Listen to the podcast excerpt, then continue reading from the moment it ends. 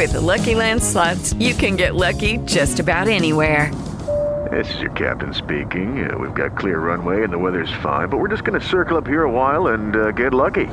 No, no, nothing like that. It's just these cash prizes add up quick. So I suggest you sit back, keep your tray table upright, and start getting lucky.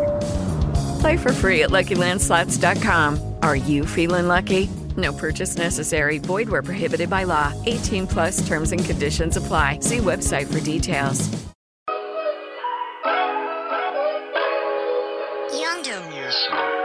I'm a free black man, hold up my head, black man. Beautiful black man, I don't that feel nice, man. I love your brother, black man, and chase your dreams, black man, and get that cream, black man. We the original. This is Iron Mike Stedman, and you're listening to Confessions of a Native Son, a black veteran's perspectives on race, culture, and business. I want to kick things off by discussing an article I read by Harvard Business Review entitled What Breaking the Four Minute Mile Taught Us About the Limits of Critical Thinking. I'm sure many of you are aware who Roger Bannister is, the first person to break the four minute mile. And I think for me, Roger Bannister is a mental model of what's possible. In 1954, when he broke the four minute mile at 359.4 seconds, he was the first person to ever do it. People have been trying to break the four minute mile since 1886. Some of the best track coaches in London, North America, and Australia couldn't figure it out. No one could. But when Bannister broke that four minute mile, the article says that within 46 days, the next person broke it. And then a year later, three more people broke it, all in the same race. And since that time, thousands of people have broken the four minute mile. And the reason Roger Bannister is a mental model for me is because I've just come to realize that I've had so many barriers in my mind regarding what's possible. But lately, I've been shattering those barriers and pushing past them. Last week, I spent the week at uh, Stanford University. You know, on a previous episode, I talked about how I received the Hoover Veteran Fellowship, an opportunity to work on ironbound boxing for the next year under the Hoover Institute, um, with the effort of uh, promoting a free society through our efforts here in Newark, and God willing, our ability to scale our impact across the country. But I got to be honest with y'all, man. I uh, I don't know if I ever thought Stanford was a place for me, or that Hoover was a place for me, or hell, that even being an entrepreneur was a place for me. You know, for a lot of the places I found myself in lately, I've always thought that they were for other people. And I think part of that is because I never saw people that looked like me in certain places. Or when I did, I thought they were other and other in a sense of like, oh, if you're going to be at these places or if you're going to be a venture capitalist or you know you're going to be at a place like the Hoover Institute, you got to talk a certain way, walk a certain way, and act a certain way. I never really imagined that you know somebody like myself could end up at a place like the Hoover Institute. And it's funny because this is my second time doing a program at Stanford. The first time in 2017 and uh, when I did the Stanford Ignite program, where I was there for four weeks, learned about entrepreneurship. But this was different, you know. Like that first one I did, you know, I was nervous. I didn't feel like I belonged. I was uh, intimidated, right? But once I got there, you know, I was able to get a great network, and uh, you know, I had my confidence built a little bit. But when I was at the Hoover Institute this past week, getting onboarded, man, I just felt like it was for me. I felt like I belonged. And it's interesting when you can see the contrast between, you know, who you were before and the thoughts and limiting beliefs you held, and then where you are now. Myself staring at myself in the mirror. Because to be honest, like I didn't recognize myself. It's like, who are you? And it got me a little bit emotional, to be honest, because I just never I just I thought stuff was not possible. You know, I uh I've spoken about this before, but when I was leaving the military, I never thought I was smart enough to go to an elite business school. So I didn't even bother taking the GMAT. And my best friend, Philip Jones, tried to get me to study the GMAT with him in Okinawa, but I just wasn't feeling it. I was too much in my head. I had bought into the belief that I wasn't smart, that I wasn't going to be able to get a good test score. Um, and deep down, maybe I copped out, right? But, you know, when I found myself at Stanford this time at the at the Hoover Institute and just being honest, right? Like this last month or, you know, several months, I've been doing a lot of pitch competitions as a judge, right? People have reached out to me asking me to sit in on these uh, competitions. And, you know, I've just, my, how do I say this, right? Like, after being on the other side of the veil, right? Working all these pitch competitions too, right? Like, you know, going to an elite business school doesn't necessarily make you a good entrepreneur, you know? And I've realized just how much value I bring and how much I know. Um, and it's a it's a it's a paradigm shift for me as my confidence is growing. You know, it's crazy when you're like doing pitch competitions with people that went to elite business schools and you just start to see how much that, you know, a lot of people out there don't know about the basics of starting and growing a business. Um, a lot of people are classroom smart. You know, we can get good grades and this and that, but when it comes to bringing things to life, right? Like it's fair game, you know, because there there's things that you can't learn inside a classroom. There's some of the stuff that you just got to learn through experience, and you know that's been me. I've just I've just had to learn a lot through experience, but I've also been able to dial in my own learning. And so this world of possibilities has been opening up to me lately and it's forced me to just kind of reevaluate the way I've been approaching life. And, you know, it's like if, if let's say you fail a test or your friend fails a test, right? We talk them up, we remind them how smart they are, right? We let them know everything's gonna be okay. But when it's us and we fail a test, sometimes we talk to ourselves the worst. We're not the best at giving ourselves uh, positive pep talks, you know? And I don't know if it just comes with being like a high performer or maybe just our society, but we we all have a habit of really beating ourselves up. And for what, you know? And so now like I don't know, man, I'm just I'm just so freaking humbled and I'm so thankful and I am appreciative of all the struggles that I've had to to go through to get to where I'm at today and it's kind of making me realize just what's possible. And I think to put it in perspective, you know, when I left the military, I'll never forget that hail and farewell at 1st Battalion 8th Marines. You know, and a hail and farewell is when all the officers they have a a, a, a party for you.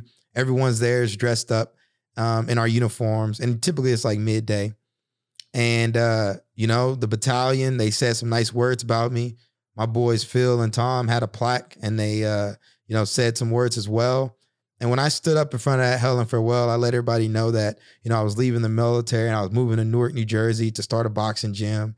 And I just remember the whispers around the room, you know, even afterwards about like, well, how are you going to make money? What that process is going to look like? But I don't know. I just kind of stepped out on faith, and I knew I was going to be able to do something. I didn't exactly know what it would look like, but I would have never imagined that that decision to not go the safe route, right? Go the untraditional route and still end up where I'm at today really is a testament to what's possible. And I don't want to say that like coming across cheesy. And for me, I think this is why I bring up Roger Bannister, right? Like I always, you know, being in America, you know, people always tell you what's possible. You can be anything you want to be, do whatever you want, etc. But I don't know if I necessarily believed it. If I really deep down in my soul believed it. You know, I think it would be nice to be a, a venture capitalist one day and uh, invest in black owned businesses and minority owned businesses. But I don't know if I actually believe that like I would be a, a black venture capitalist. I think it's a thing to like to shoot for. Or, you know, that I could, you know, be the next Jim Collins or be the next Peter Drucker and write these prolific books and record prolific podcasts and really just kind of move the culture forward through my thoughts. And then all of a sudden you find yourself at a place like Stanford recognized for your talents and your efforts doing what it is you do that was so different from everyone else and it still gets you to this place and it is it is excuse my language it's, it was fucking me up last week because like i just did not believe that it was possible not someone like me like i've never been recognized for anything academically in my entire life and yet here i am at an institution celebrated you know all over the country all over the world or at least not celebrated but recognized for its intellectual prowess and the thing was, like, I wasn't intimidated. I felt like I belonged. I felt like I was amongst my peers. And not in a sense of like, oh, I I know the ins and outs of this economic policy, et cetera. But I know I bring a certain level of agency. And I know where I stand. And I know that my experiences, you cannot discredit my human experience at this point. The experience of, you know, walk into my office in downtown Newark, then uh, catching a, a lift or getting in my car and going to my boxing gym to coach and how I I basically traveled through different classes every single day. I pass homeless people at the park in Newark. I go upstairs to my gym. It's corporate people. I mean, my office um, in uh, the Gateway Center, a lot of corporate people. Then I get at the gym.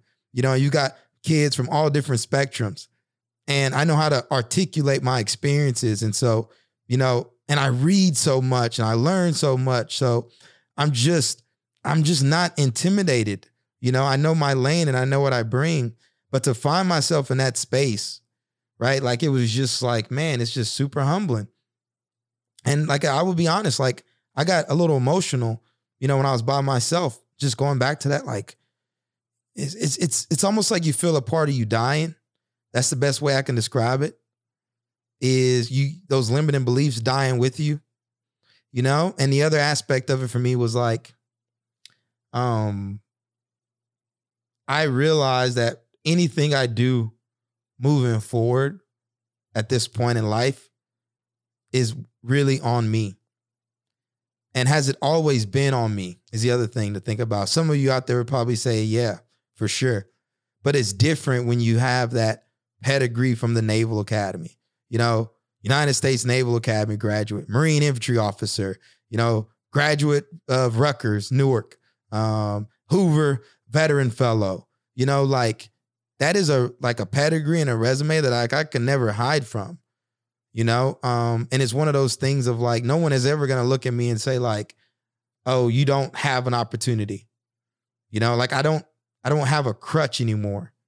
And maybe that's why I was getting a little emotional because maybe I had been holding on to crutches too long. Like I said, the stuff about I'm not smart or, you know, I come from a single parent home and I, I come from all this other stuff. And I'm not trying to be that corny black dude that stands on stage and says you can be anything that you want to be, right? And never really talks about the negative. But like, I don't even, at this point, man, like, I don't know, even know if I'm appreciative of the negative stuff that happened to me, like the Marine Corps sending me to the rifle range and the blatant racism I experienced, um, being a black officer or just being an American citizen. But like right now, man, my mentality is like, so fucking what? You know, so what? I'm still here. And if I can still be here doing um everything I've done and the way I did it, like I maybe maybe there is something to this American dream that people tell us about. Maybe it is possible. But until you see that mental model, until you see Roger Bannister break the four minute mile, it's hard to see it and believe it.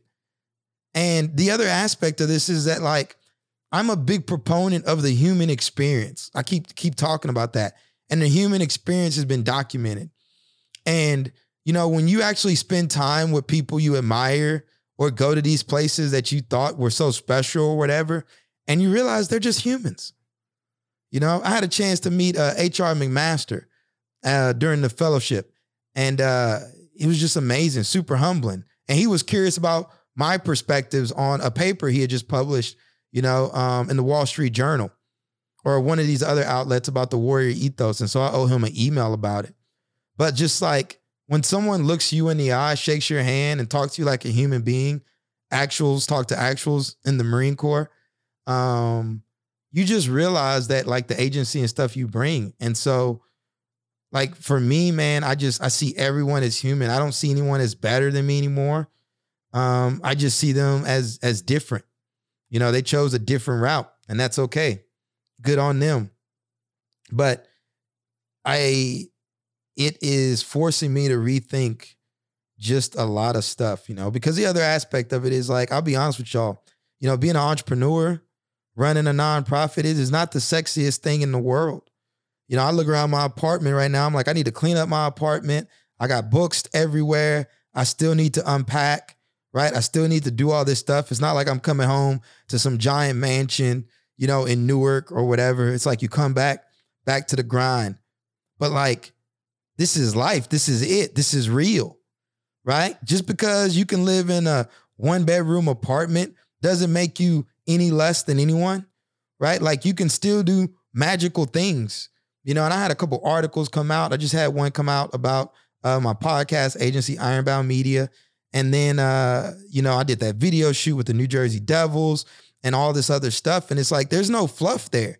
You know, I I'm I fucking work out of my apartment a lot of times or in my office in uh in downtown Newark, right? There's no massive staff, right? There's nothing slick or sexy about what I'm doing, but I'm still doing it, man. I'm making amazing impact.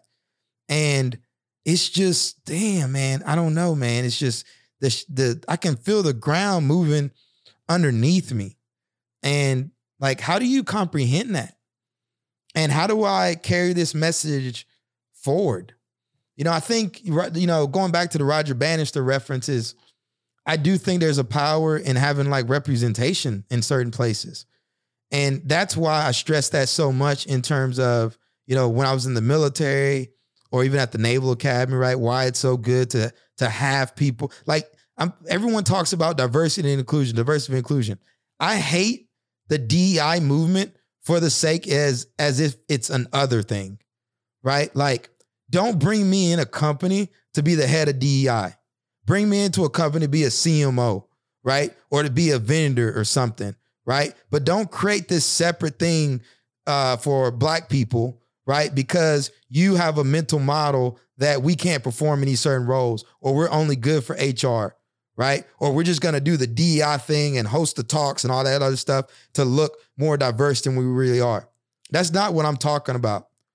But there is a power that happens when you see someone who looks like you in a position that you did not think was possible, right? And that they're really good at their job and they earn their spot there. And it just shows you what's possible. And the cop out a lot of times with spaces that you can't find the talent. And I call bullshit. There's talent out there. You just got to go know where to look. And you can't do it in a traditional setting, in a method that hasn't worked previously. I've told y'all, right? When it comes to recruiting kids for Thrive, yeah, I can throw up some stuff on social media, but they're not going to sign up. You know, you might got to go out to the basketball park or something, or go to where they are, meet them where they at, where they're at, and pull them into our programs and show them what's possible. But a lot of times, I feel like when we talk about black people in certain roles, right, there is no real reach out, right? We expect uh, you know, marginalized communities to just come straight to us.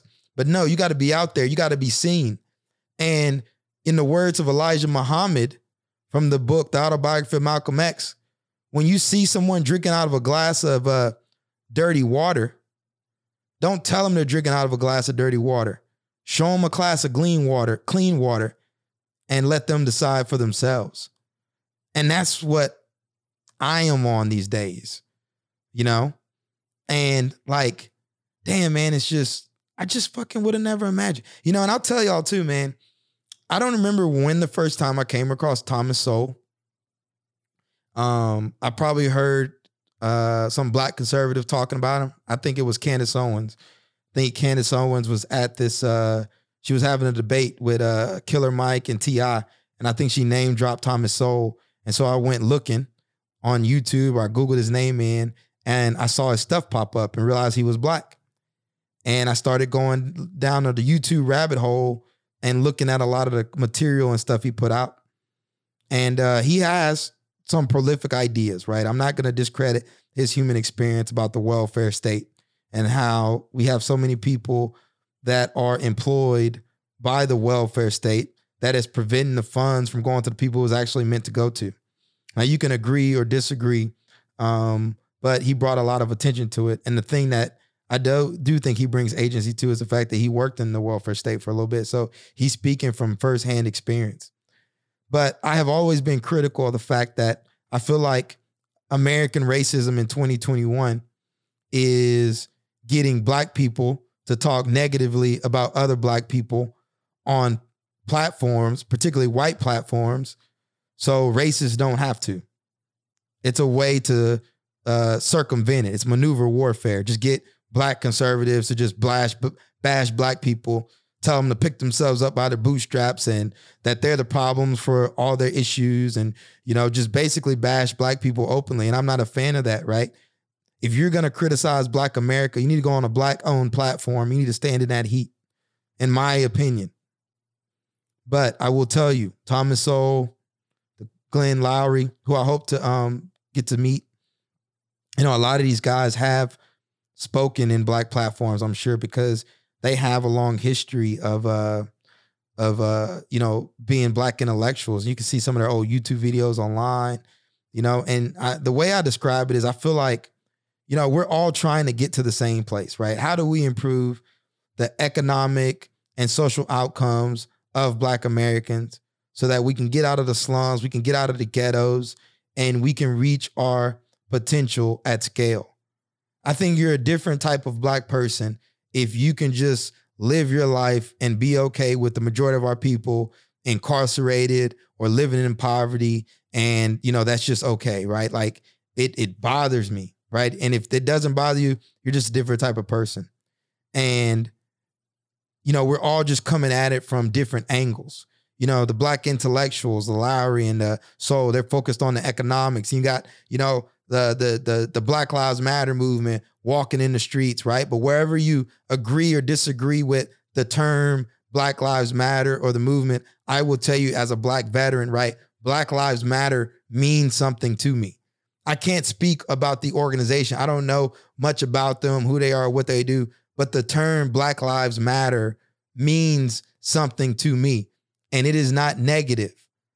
Okay. I was at my desk when Michael Brown uh, was killed. And, you know, my OPSO asked me what I thought about the situation. I didn't feel comfortable speaking my truth in that environment. Right. I just didn't. There was, I didn't have enough agency there, you know? And the fact that, like, we're, for some, one of the things that frustrates, frustrates me and why I have to have this platform is, you know, as a veteran, right, saying Black Lives Matter doesn't mean that blue lives don't matter. That police officers and first responders or white life doesn't matter. It's just bringing attention to saying that, hey, we should not be getting killed by the state. Period. No one should be getting killed by the state. I don't care if you were caught with drugs or whatever, right? It's not like uh, a George Floyd was doing a, a, a, a mass murder or something and got choked out by the police. Was he a little high? Right? Probably had been drinking, yeah, but doesn't deserve to die like that. And the police officers was held to a higher standard. Right? I'm held to a higher standard. Just like I'm a Naval Academy grad, a Marine officer, right? I'm held to a higher standard. I think it's okay to say, hey, police officers should be held to a higher standard, no matter who they're dealing with. I'm not upset about black on black violence, right? I am triggered by it, right? But why do black people get triggered by the police? Because you're held to a higher standard. I expect the crackhead or the drug dealer to kill someone because that's who he is. That's what he does. I don't expect that from the police. And I think that's fair to say.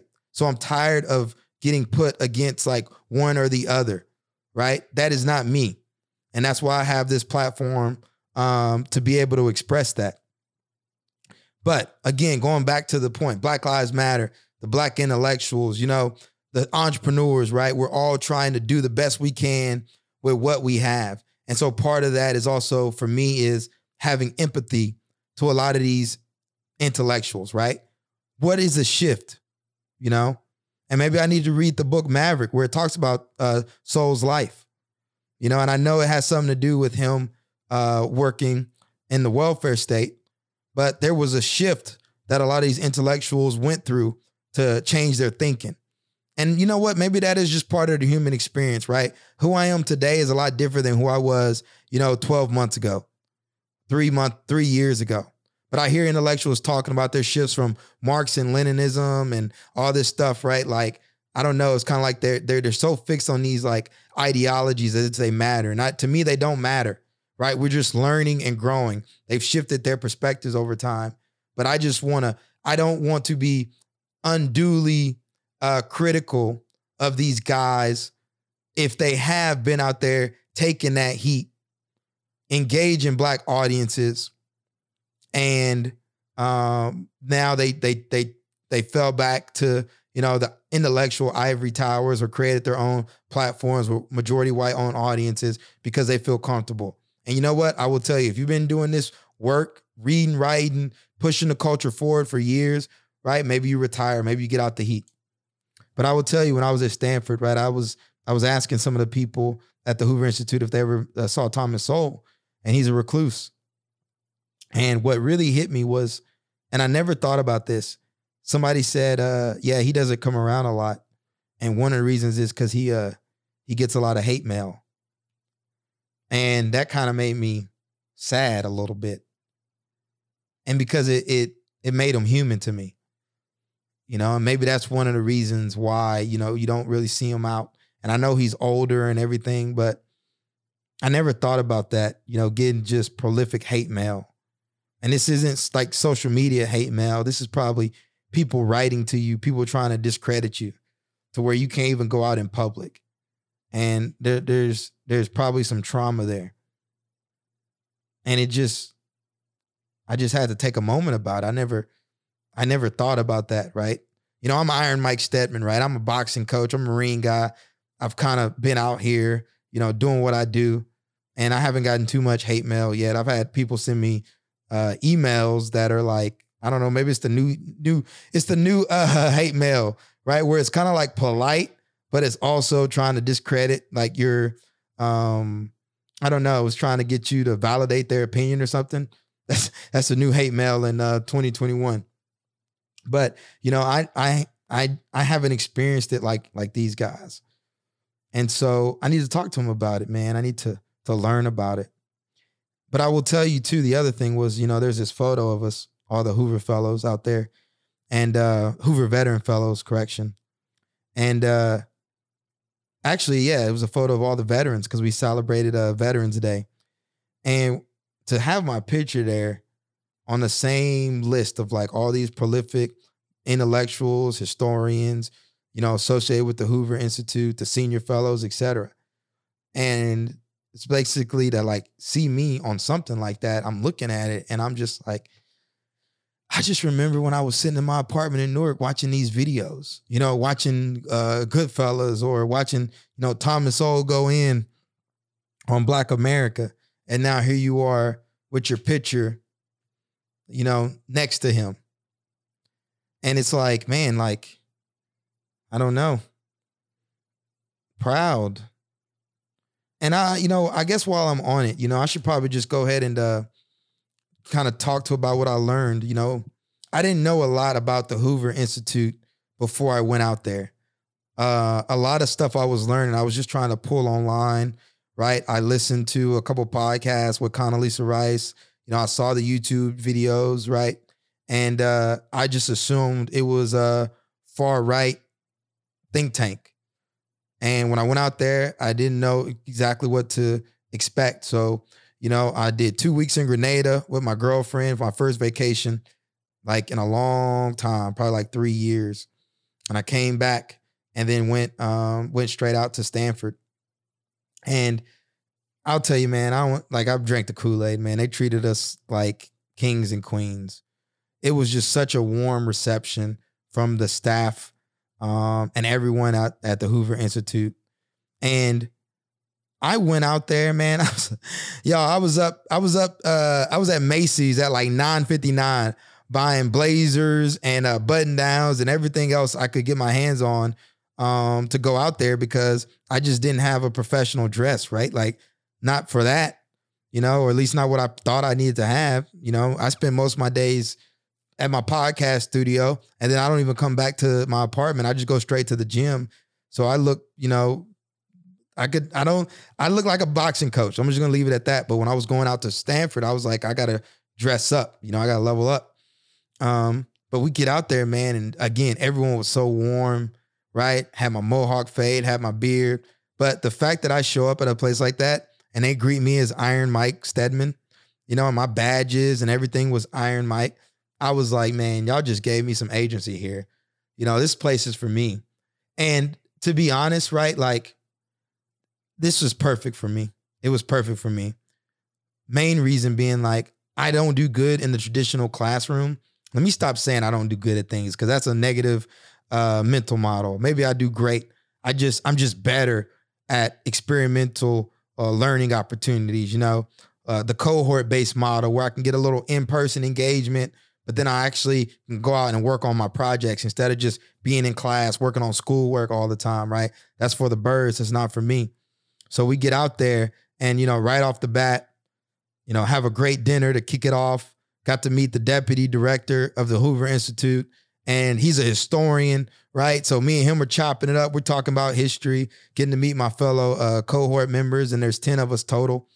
And one of the things that the director, sorry, the deputy director, um, let us know was, um, you know, just kind of like about the history of the Hoover Institute and how it was established by President Hoover after World War One to prevent another world war from happening. Now, obviously, that didn't happen, right? You know, they're supposed to collect these archives so we could study the First World War and, you know, um, uh, keep history from repeating itself. But just human nature, for some reason, we just can't help but try to kill each other. Um, and so, but they they have the institute set up, you know, to to to prevent that. And I guess over the years, you know, it's just grown to be this this this public policy uh, think tank, and uh, you know they're known more for like foreign policy as well and high level, you know, national security and uh, you know national issues that like if you're the White House, right, you want to talk to the Hoover Institute. Like you want to have a closed door meeting to talk about economics and uh, taxable ta- taxing America and all that other stuff, right? But we realize that they have a gap inward in America what's going on, which is the the at the local level. You know, there's all these battles about critical race theory, and then you know, um, do people still have trust and confidence in the government and serving in the military and like all the stuff that we've been dealing with? You know, the death of George Floyd and the the racial unrest, right? Um, and they just, in my opinion, right, they've just realized that hey, we just we just don't have a good foothold on the local communities you know, at the local level, what's going on in America, and we're worried about it. And so what they've done is they've recruited 10 veterans from all over the country to come and fall under the Hoover Institute umbrella to work on projects that, you know, are a testament to, I guess, putting America first. You know, really just um promoting this idea of like a free society. You know, it's one thing to say America is the greatest country in the world, but it's another thing to neglect it you know? And so, not to say that they've been neglecting it, but just at the community and local level, right? We've got to have like a, a, a footprint, right? Like, are we losing as a society, right? Are we getting off track and losing what's possible? You know, I will tell you, right? Like, entrepreneurship has been extremely hard for me. You know, ironbound boxing has been extremely hard because a lot of people have snubbed their nose at boxing right? Boxing is a poor man's sport, right? So, you know, it's like if you are an entrepreneur and you identify in a growing market where there's a market demand, right? The the venture takes for itself, the money takes for takes care of itself. But when you're swimming upstream with something like boxing, right? Like, yeah, the community wants it, but do we as a society value it? Do we do we put money towards it, right? And the answer is is no, not at the the the amateur level. Maybe a little bit of money at the professional level, but not at the amateur level. So I've just been constantly just kind of swimming upstream, right? But there's still impact and agency in the sport and and and what I'm doing. So, you know, tapping someone like me to bring these kind of learnings uh, and under the Hoover Institute, right? Like it has shown me of what's possible. And I guess that this stuff does kind of, you know, matter. Right. And I just didn't, I never thought that um it would work. I never thought it would work, not to this level. Now I'm a believer. I'm a believer. And so um after, you know, after the dinner and learning a little bit about that, we had opportunity to uh um meet some of the different fellows associated with the Hoover Institute. You know, like I said, I got to meet uh H.R. McMaster. They had some other guests come talk to us. I think that was the first day. I thought we met McMaster the second day. But the first day was really just um, framing our our project. You know, um, we had some. I forgot the lady's name. I hope I get her on this podcast. Um, one of the economists at the Hoover Institute. She gave a presentation on a project she's working on. We met. Uh, no, she's actually working on the. Uh, what is it? She's working on. You know, running the models on what happens if you increase the minimum wage tax. That's what it is, and what it does to our labor force how, you know, if they increase minimum wage, you know, it's really going to accelerate the number of jobs that are going to get automated to technology so that there are other alternative ways to address the issue without raising minimum wage, but more incentivizing uh, people who hold on to their capital to deploy it more um, into ventures and take more risk, et cetera. But, you know, hopefully I'll get her on to talk about that. But she gives this amazing presentation. I just wanted to stand up and just clap you know, we had some of the different uh, veteran fellows, uh, senior fellows.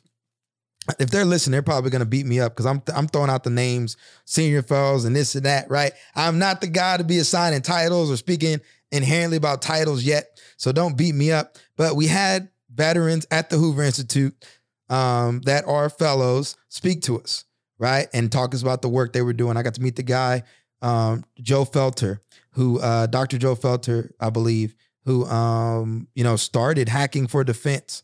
So technology, uh, design thinking, etc., to encourage innovation in the military. So he talked to us. Um, we had some other people talk to us, and we got to go see the archives. And I'm just I'm nerding out, y'all, because like I'm a history guy.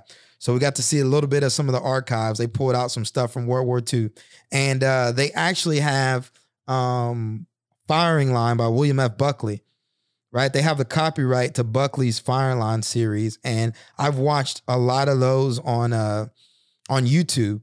And one of the things I've always given credit to Buckley for is I'm not a fan of his per se, right? Like I don't agree with his views and the way he thinks, right? If I I feel like he projects the kind of white supremacy mentality that a lot of people were pushing back against.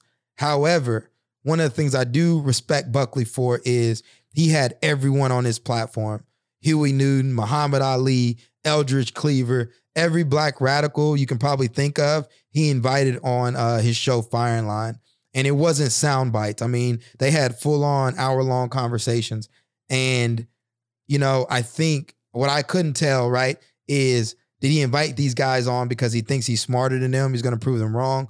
Or maybe his public persona was just that it was just a persona. Who knows, right? But either way, that's pretty cool to learn about. And I'm going to be able to run some of his episodes on this podcast. I already know I'm going to get the Muhammad Ali one. And, you know, they told me that of all the episodes, right, that is the highest downloaded one or engaged one with the most views is his interview with Muhammad Ali. So hopefully I can run that on as well as the uh, Huey P. Newton and some of the other ones. Got to see all that stuff. So got to see that. That was cool. Then we went back and we planned uh, I think we had like some very nice lunches and all that was the catered and taken care of. But then we had to present our projects, and this is where I uh, the, I I realized the change. When I got brought out to Stanford Ignite in 2017, I got brought out for Ironbound boxing. Okay. But I was nervous. I didn't know anything about Stanford. I didn't even know about pitching. I didn't know anything right? And again, imposter syndrome is all there in your head. And I can show you, I have it, I'll put the link in my show notes, the video of the first time they made me pitch Ironbound. And I literally, I was not confident. They were just like, go, boom, right? And I just pitched. And I had, you know, my peers there as well too. And it didn't go pretty. And we had a coach there who had to work with us on how to pitch, etc. And they recorded these pitches every time we did it. I get out to the Hoover Institute. We walk into this room, and this looks like the closed door room where like they meet with like the heads of state, you know. Um, it's got the little microphones. It looks like a UN, like a little mini UN table where like all the prolific leaders sit around the table to engage one another. There's like a, a screen in the back, giant PowerPoint. And they make us present our projects, our capstone projects that we're going to work on under the fellowship to uh, three senior, to three fellows. Let me stop using those words. Three fellows. So the first one goes, presents, um, and then I'm called up to present next. And they just pick names out of a hat, basically. And let me tell y'all, man, when I presented, I was so freaking confident. And not confident from a sense of like, oh, I've got this all figured out. I'm the shit. It was more confident from a sense of like, I feel like Muhammad Ali. You know, there's a speech where before he fights George Foreman, he says, I'm, you know, everybody thinks he's g- gonna lose, right? And they ask him, you know, how, what does he think about his chance against George Foreman? And he goes, I'm a professional now. Jaw been broke, been knocked down. I'm bad, you know, and I'm gonna show you. All you chumps are gonna bow. All you chumps are gonna bow when I show them, you know, when he talks about wrestling with an alligator and all of that stuff. And what he was getting at was he wasn't the young kid anymore from Louisville, Kentucky. He had taken his licks in life and in the ring, and they were dealing with a different, more physically and mentally strong version of Muhammad Ali. And so when I opened my mouth and I started talking about my project, the Ironbound Courage Academy, I was confident because I've been beat up. I already know nobody's gonna save you. I gotta save myself. You know, no one's saving Ironbound. It's on us. I've worked with some amazing organizations, Everlast, Dick's Sporting Goods, uh, been on national news, right? All that other stuff, right? But at the end of the day, what drives results is getting it done. You know, our kids getting it done in the ring, getting it done on the marketing and writing the emails and the newsletter. So I know what it takes. So when I presented, right, I wasn't blowing blowing smoke, and I just spoke my truth. And you know, I just remember my peers in the cohort looking around, and uh, and I had a book too, y'all. I had this, and I, I maybe I'll put that in the show notes as well. I got this brand playbook that tells the Ironbound story, and then also has the graphics for the Courage Academy, etc. So I'm carrying around these books. I already knew I brought them. I honestly just wanted to give them all to Condoleezza Rice, but I was like, let me take these to to to Stanford with me. And uh, right before I got ready to present, I go to my backpack and I grab these books and I hand them out and I tell them, I tell the fellows like, turn to page 44 and then give my presentation. And uh, one of my coworkers started laughing at me about it. But it was just different, man. You know, I was confident I did my thing, right? And it, it just it just made me feel like, yo, this is where you belong, man. You can hang at this level, right? This is your level. This is where you've been all the time. Sometimes we just have to find it out ourselves. So uh, everyone went, everyone presented. We're working on different projects from human trafficking to uh, uh, the fire issues out in California to uh, what's another one? Um, the refugee crisis, right? All this other stuff, all these projects. And maybe I'll get some of my cohort members on here to talk about their projects too. That's the benefit of having a platform like this, right? There are no rules in audio. We can do whatever we want with this with this platform. Um, but hopefully I'll get some of them on here. Um, and then the next day, right, we spent the day getting some learning, right? We had the guests uh, come in. That was when HR McMaster came in, had Niall Ferguson come in to talk about uh, his presentation on Cold War, Cold War Two. That was pretty cool. Got some design thinking work done. That was really cool for me. And again, that's another thing of like, you know, when you're going through these incubators and accelerators, you spend a lot of time with this like design thinking and this business model canvas, etc. But one of the things you don't have is that like feedback loop, right? You don't have the experience of actually like being in the venture day to day to understand what works, what doesn't work, etc. Then go into like a business model canvas. I feel like people give you that stuff early on on the front end, but when you're in the hustle, right? Not a lot of us kind of like go to the business model canvas. Well, I just appreciated uh, we didn't have the business model canvas, but we had this design thinking canvas. And now, because I got that experience, right, I really appreciated that time to sit down and and work on it and really frame the problem that we're addressing with the Courage Academy, bringing you know that kind of innovation and bringing that agency to our kids in downtown Newark through boxing, creating a space that they that they want to be in, but also saying, okay, how do we think about the funders and uh, the donors and the network and all these different stakeholders are going to be involved to bringing this to life? Like, what is the problem that keeps them up at night? You know, what are the the opportunities to reach them, et cetera. So for me, right, I really appreciate that because when I'm back here in Newark, I'm in the hustle and bustle a lot of times, which is why it's hard for me to get these solo episodes out because I'll have a plan to do a solo episode, but then like if I'm not in the right mind state or something, I try to do it and I just can't get it done. But um, but being out there, right, I just prioritize, right? I feel like I unplugged because it's just such a prolific opportunity to fall under, you know, the Hoover and Stanford network, right? Like this is how I believe, right? Y'all know that I applied for the Echoing Green Fellowship and I didn't get it. And I applied three years in a row and I was devastated. But this is feels like my Echoing Green, right? This is my Echoing Green for me and my tribe. And so like I I know I got to take advantage of this opportunity. And so um, you know, I really leaned in and I poured into it. And then after we we wrapped up, you know, we had some really nice dinners. So there was some great talks and everything, but we are definitely getting work done out there. Um, I had opportunity to uh, go see my mentor, Christopher Lochhead, author of Play Bigger. Y'all should check that out and uh, spend some time with him.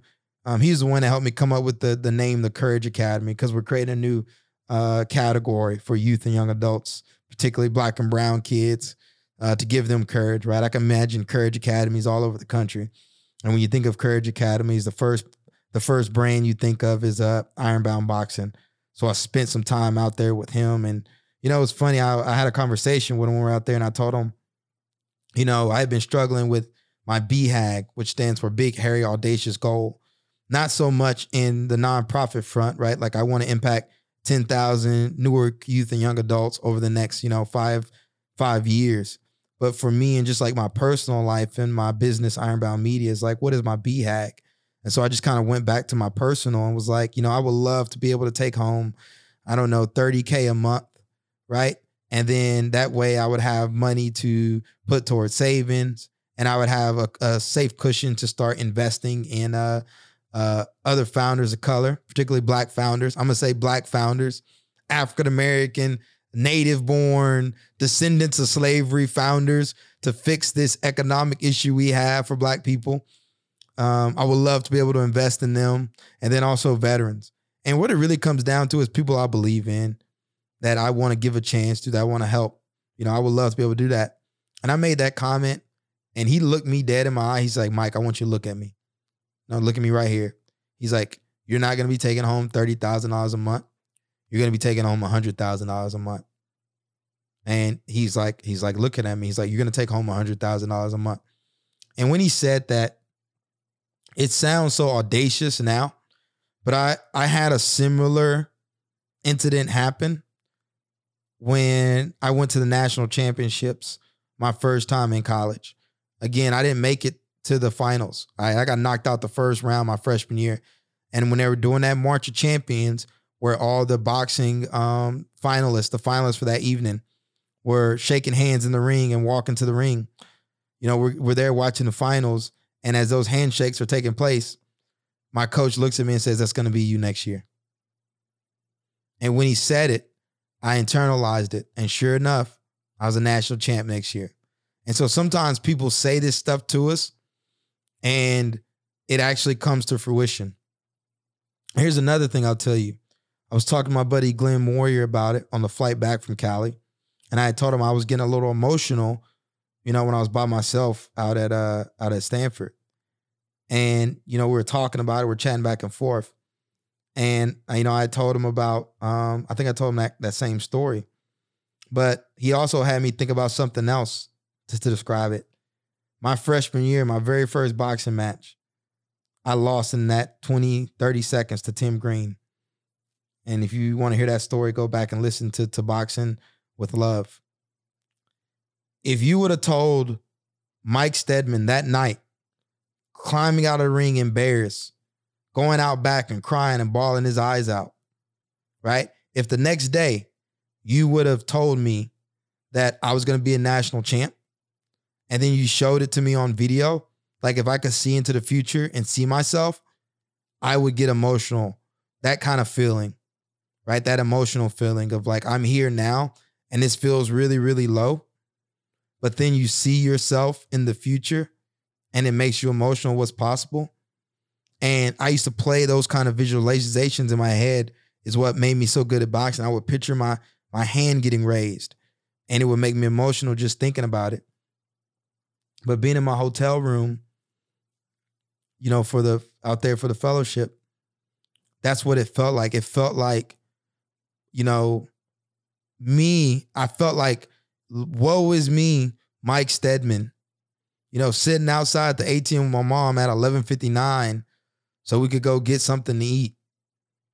Or, you know, not having to get my video game console pawned so we can pay the rent and all this other stuff. Or me getting relieved in Afghanistan, or me not being smart enough to to to take the GMAT, or you know, all this just stuff that has happened in my life that I viewed as negative. And to still see me there at that level, working on something that was meaningful to me,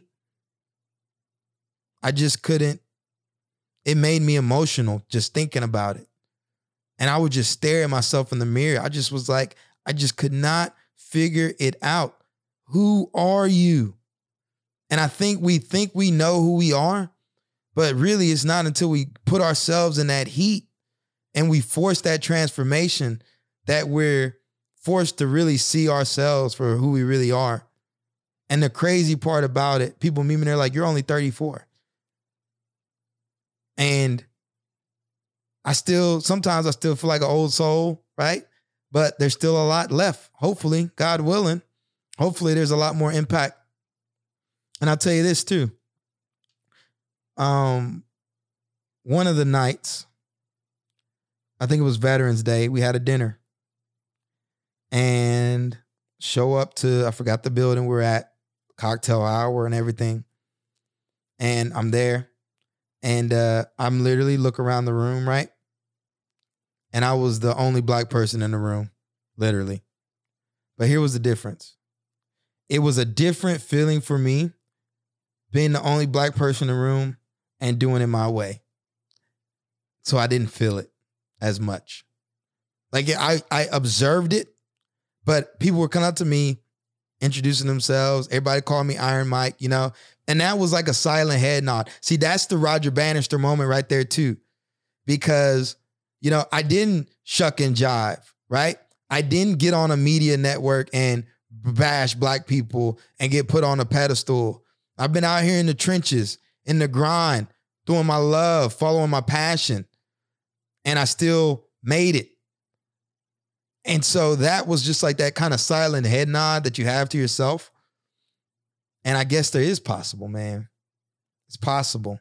The sky is the limit. But until you see people break it, you don't know. Always making himself available to talk to me. And he said, you know, he already knew you can, he already knew you could break the four minute mile because he'd seen his dad do it and his grandfather starting their businesses down in Georgia, doing very well for themselves, making themselves financially stable. I hadn't seen it yet. I feel like, you know, we've always just been struggle. And that's maybe there's something there, man. You know, the struggle is what it's all about. You know, we think we're working towards some destination and then we get there and everything's going to be crazy and we're going to feel amazing. Yeah, for maybe a second. You know, while I was out there too, I finished up Oliver Stone's book, uh, Chasing the Light. And uh, he talks about, you know, his journey making Platoon and all the heartache and adversity he went through to make that movie. Took him 10 years to get it. And he won an Oscar for it. I think he won like two. Maybe it was one. I don't want to butcher it. But, you know, after that, I mean, that was his whole thing. He wanted to be this prolific director and get recognized for his work and make his dream movie. And then he did. And then he made God knows how many movies after that. But yet, when he wrote the book, he dedicated to that moment in time because to him, that was the most impactful. And that was the hardest time in his life. And so for us as humans, man, there is something to be said about living, appreciating, and loving the struggle because we even get to we even get the opportunity to struggle. But I think there is something to be said about those of us who do it by choice versus those of us who have it forced onto us. You know? And I at least that's what I'm I'm I'm just kind of articulating as I'm thinking through this now.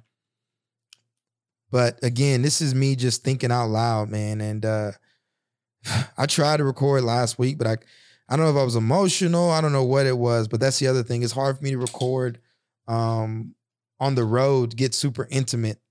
I might be able to like do an interview or something, but when I talk about these solo episodes, um, I just feel more comfortable coming and doing it at home. So I'm really glad I was able to get this out. You know, these solo episodes are some of my most proudest ones. Just sitting here and just talking into the mic and talking into the void, not knowing who's listening, but uh, getting it done you know, I'm really proud of that uh the uh Underground Railroad episode I did. And uh, I gotta just stop talking about it and get out there and do the the spook who sat by the door by Sam Greenlee. And so uh go ahead and get that book on Audible or read it. So when I talk about it, you have a good reference point um to think about. So I'm just gonna, gonna go ahead and uh man, I'm just thankful. I'm blessed. I got no problems. The problems I had have right now I'm thankful for them. I'm thankful for all you, the listeners. Thankful for all of you who believe in me and keep sending me words of encouragement. And uh, if there's anything I can do to help support you all, you know, let me know. Shoot me a text. I'll do my best to make myself available. If I can't make myself available, I'll send you some of my other content um, to help you on the way. You know, outside of Confessions of a Native Son, man, I'm making. I just launched Dog Whistle Brandon. I'll probably run the trailer for that on here. I have uh I'm doing this podcast for the Academy Investor Network. Um, I just I'm blessed, man. I'm just blessed. I don't know. I don't know. It's possible. I know stuff might seem hard right now. I know life seem hard. Life might seem hard right now. But if I can do it, if I can become an entrepreneur, which I thought was for other people, then you can too. And you doesn't have to be an entrepreneur. It can be whatever you're going for in life, man just give it a try.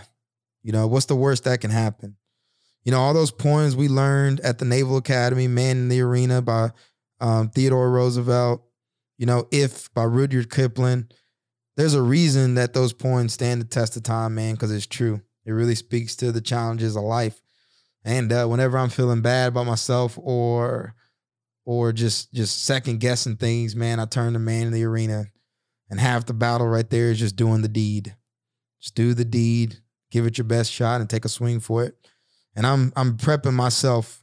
I'm fucking. I'm not prepping myself. I'm going for it, y'all. I'm going for the Courage Academy. I was scared of it. I didn't know if it was real, if we could really do it. But I'm telling myself, man, if I can't do it this year, maybe it don't need to, maybe it's not meant to get done yet. You know, but what I am gonna do is I'm taking my biggest swing. I'm going for it. I hadn't gone for it before because I was banking on this grant to get to be able to kick off the project. But I'm I don't have money yet, but I got something more powerful, man. I got the will, I got the willpower, I got the indomitable spirit, and I got the mental model. I've seen the four minute mile, I've seen the four minute mile broken. I know what's possible. And now it's on me to break it. So I appreciate y'all for tuning in, spending this time with me. Um, I haven't sent out a newsletter. I'm not gonna say I'm gonna send out a newsletter because I didn't send out a last one, but uh, just keep following me, keep following my content. I'd like to acknowledge my sponsors for this episode: Ironbound Boxing, my organization, a nonprofit based in Newark, New Jersey, that provides free amateur boxing training, entrepreneur education, and employment opportunities to Newark youth and young adults. You can learn more by visiting my website, ironboundboxing.org. Make a donation today. I'd also like to acknowledge Dope Coffee, a lifestyle brand that pairs urban black culture with innovative product offerings in the coffee industry. We're not a coffee brand for black people. We're a coffee brand that seeks to elevate black culture through a lifestyle of premium coffee and candid conversation. Had an opportunity to participate in their latest crowdfund. Sent over my final documents today. Um, it's one thing to talk about lifting as we climb, but it's another thing to actually do it. And I don't care if it's $250, if it's $1,000, whatever you got to do, man. We got to support each other, support your community. You know, we got to stop looking for other people to save us and we got to learn how to save each other. And I truly believe in the power of community and this idea that a rising tide lifts all boats. I'm a testament to it. You guys make me stronger, and I appreciate you all for tuning in. So until next time, peace, love, and have a great rest of your week. Black man, hold up my head, black man. Beautiful black man, I don't that feel nice, man. I love your brother, black man, and chase our dreams, black man, and get that cream, black man. We the original man.